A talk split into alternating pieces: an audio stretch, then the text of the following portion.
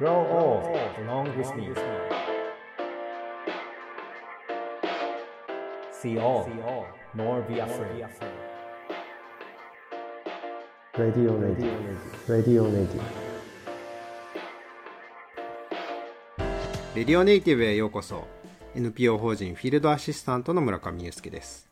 ネイティブ編集長の今井翔です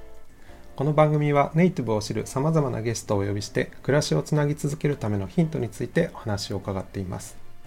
前回までは信州松本市で林業を営む原薫さんからお話を伺ってきました。実は今回も同じ松本からご登場いただきます。村上さんご紹介お願いできますか？はい。信州松本のですねアルプスごはんという食堂を営んでらっしゃる金子健一さんに今回ご登場いただきます。まあ、そこの土地で採れたものであるとかっていうのをあの非常に丁寧にお仕事されてご飯を出されてる金子さんなんですけれどもあの僕も何度か食事いただいてるんですけど体が食べた後にこう喜ぶ感じがするというかやっぱり食べ物ってもともとはその土地から生まれてやっぱりそれも命だったりするんですよね。まあ、僕はその命をどうこうってものすごくこう思ってるタイプじゃないかもしれないんですけれどもそれでもやっぱりこの土地で生まれたものならではっていうものの味が舌を通して体の中に染み渡っていくようななんかそんな体験をいつもさせていただいていてあやっぱり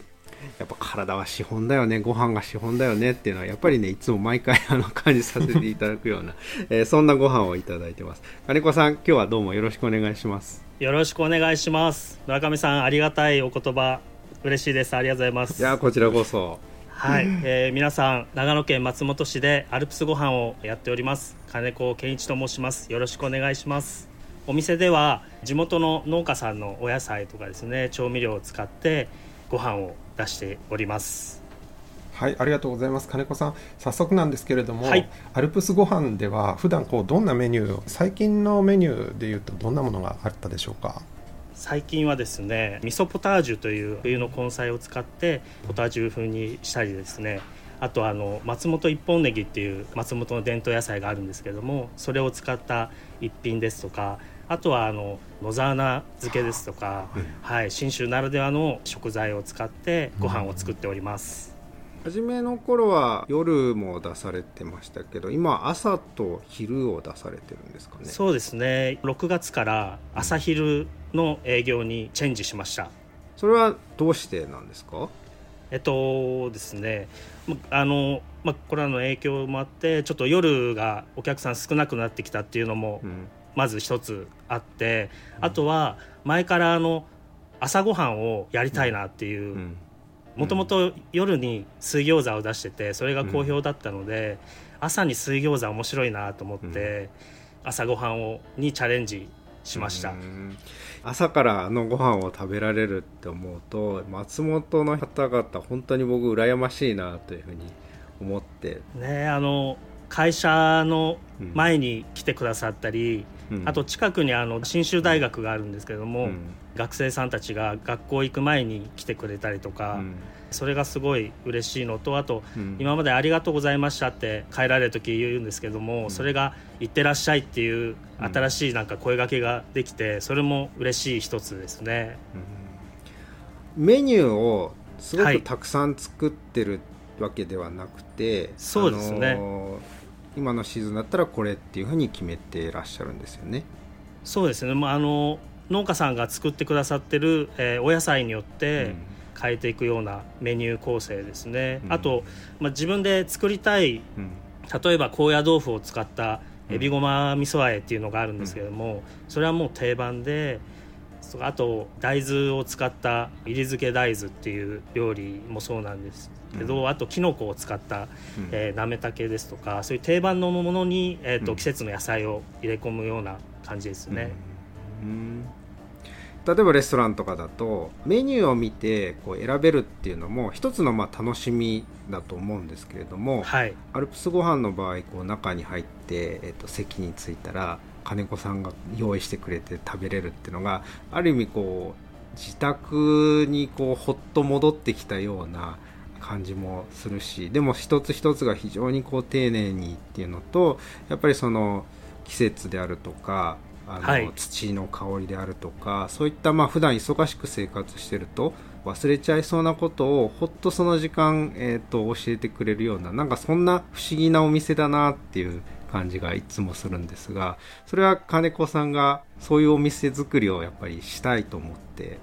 作られそうですね。もちろんあのお店としてはやってるんですけども、うん、どちらかというと金子の台所みたいな感じですね、うん、なんかそれを意識してあとまあ席数が6席なので、うん。作ってるところももう丸見えで見えてしまうので、うん、なんかそういうなんかライブ感とか家にいるような感じでリラックスして松本安曇野の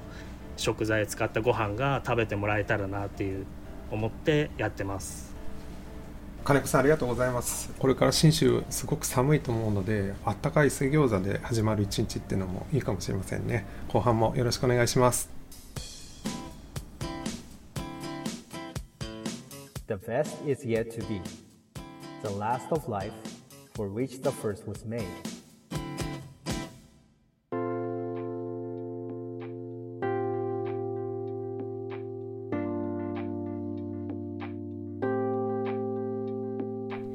金子さんあのお店の方では器にもすごくこだわってらっしゃるということを聞いたんですけれどもどんな器なんでしょうか？あの僕が陶芸家の方と一緒にお仕事させてもらったり、単純に自分がファンであったりそういう、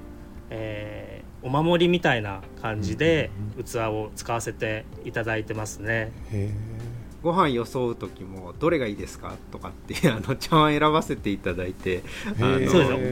お客さんがいない時はそういう楽しみ方もできるなと思って選んでもらってます。あのー、箸置き一つとっても縄文シリーズみたいな あの箸置きそうですね。土偶の、はい、あのはい箸置きを作ってる作家さんが長野の富士見町にいらっしゃって6種類ぐらい土偶がありますね、うん、そうですね。だからそれを、はい、あの見るときっとあの金子さんのそのあこれがいいあれがいいって思うその気持ちもから僕が勝手に想像すると実は裏にいっぱいめちゃめちゃたくさんあるんじゃないかなと思うんですけどその辺どうなんでしょうかね。控えてますよ。はい、でやっぱりこの人にはこれをっていう楽しみもなんか自分の中ではあって、はい、器もそうですし、うん、この人これ好きかなとか、うん、なんかそういうのであのお出しできるのも楽しみの一つですね。なるほど。あの食べる側はもちろんそうやってあの楽しかったりとかああこんなのって話しながらってすごくこう何とも言えない時間なんですけどご飯を作る金子さんの立場からすると例えばその盛る器が変わったりとかあるいは調理する時の木べら一つとってもですけどそういうものがこう変わるとそれによってもその味というか出来栄えが変わったりするようなもんなんですか？気分が変わるだけで作るものはそんなに変わらないですね。うん、でやっぱり同じものをずっと使い続けるよりかは、うん、今日はこの器の気分だなとか今日はこの木べらの気分だなとか、うん、そうしてた方が自分にとっては心地いいんですよね。確かあれですよね。金子さん木べら何本持ってるんでしたっけ？あの何十本ってありますね。松本で大久保ハウス木工社っていう大久保君の、うんあの木工作家さんがいるんですけど彼の木べらが大好きで使わせていただいてるんですけどその大久保さんのやつだけでも十何本ありますね、うん、そうですよね。だからなんかその道具一つとっても金子さん自身があこれも試してみたいとかなんとなく僕を感じていてそれが多分食材も一つ一つ同じなんじゃないかなと思っていてこうネギ見たらあこれもしてみたいあれもしてみたいっていうなんかそんな金子さんのこうワクワクした気持ちがお料理になって僕ら食べる側の人たちも楽しんでるっていうなんかそんなようなイメージがすごく感じるんですよね。そうですね。ワクワクって本当になんか自分にとってはキーワードで、うん、何か迷った時はワクワクする方に舵取りすることが結構多いですね。ちょっと話が脱線しちゃうんですけど、はい、あのまあ、僕が、まあ、南極で越冬してたりっていう、はい、でその時にあのタイの中にシェフが2人いてですね、はい、でシェフが言ってたのが南極でいろんな役割がやっぱりあるんだけどシェフがやっぱり楽しみでありしんどいのが成績がすぐ出ちゃうっていうか食べたらすぐ美味しいとかああ、はい、みたいなのがこう出るじゃないですか。どうなんですか？そのお店で席が近い中で、えー、ご飯を振る舞われるっていうのはどういう気持ちなんでしょうかね、そこはもうすごい毎回緊張しますし、うん、特にお子さんとかはものすごい正直なので、うん、ちょっと違うと思ったら手つけてくれなかったりとかするんですよね。うん、でそこで、まあ、最初はもう落ち込んでたりするんですけど、やっぱり全く食べないわけではなくて、食べてくれるものがあるんですよね。でそれを話をしていくとなんで食べてくれたのかっていうのが分かったりとか、うん、なんかそれがダイレクトに反応をもらえるっていうのが嬉しいし緊張もするしでももう慣れてしまったので特に最近はそれさえもなんか楽しめるようになりましたね。うんいやあの自分はお店にご飯を食べに行く時ってやっぱりお腹を満たすだけではなくて気分を変えたいとか元気もらいたいなっていう時にそういうことを求めていくと思うんですけどまさにそんな感じのお店だなと思ってお話を聞いていてあのぜひ伺いたくなりました。それではレディオネイティブ今回はこの辺で。金子さんどうもありがとうございましたお相手はネイティブ編集長の今井翔と村上祐介でした。The best is yet to be また次回もよろしくお願いします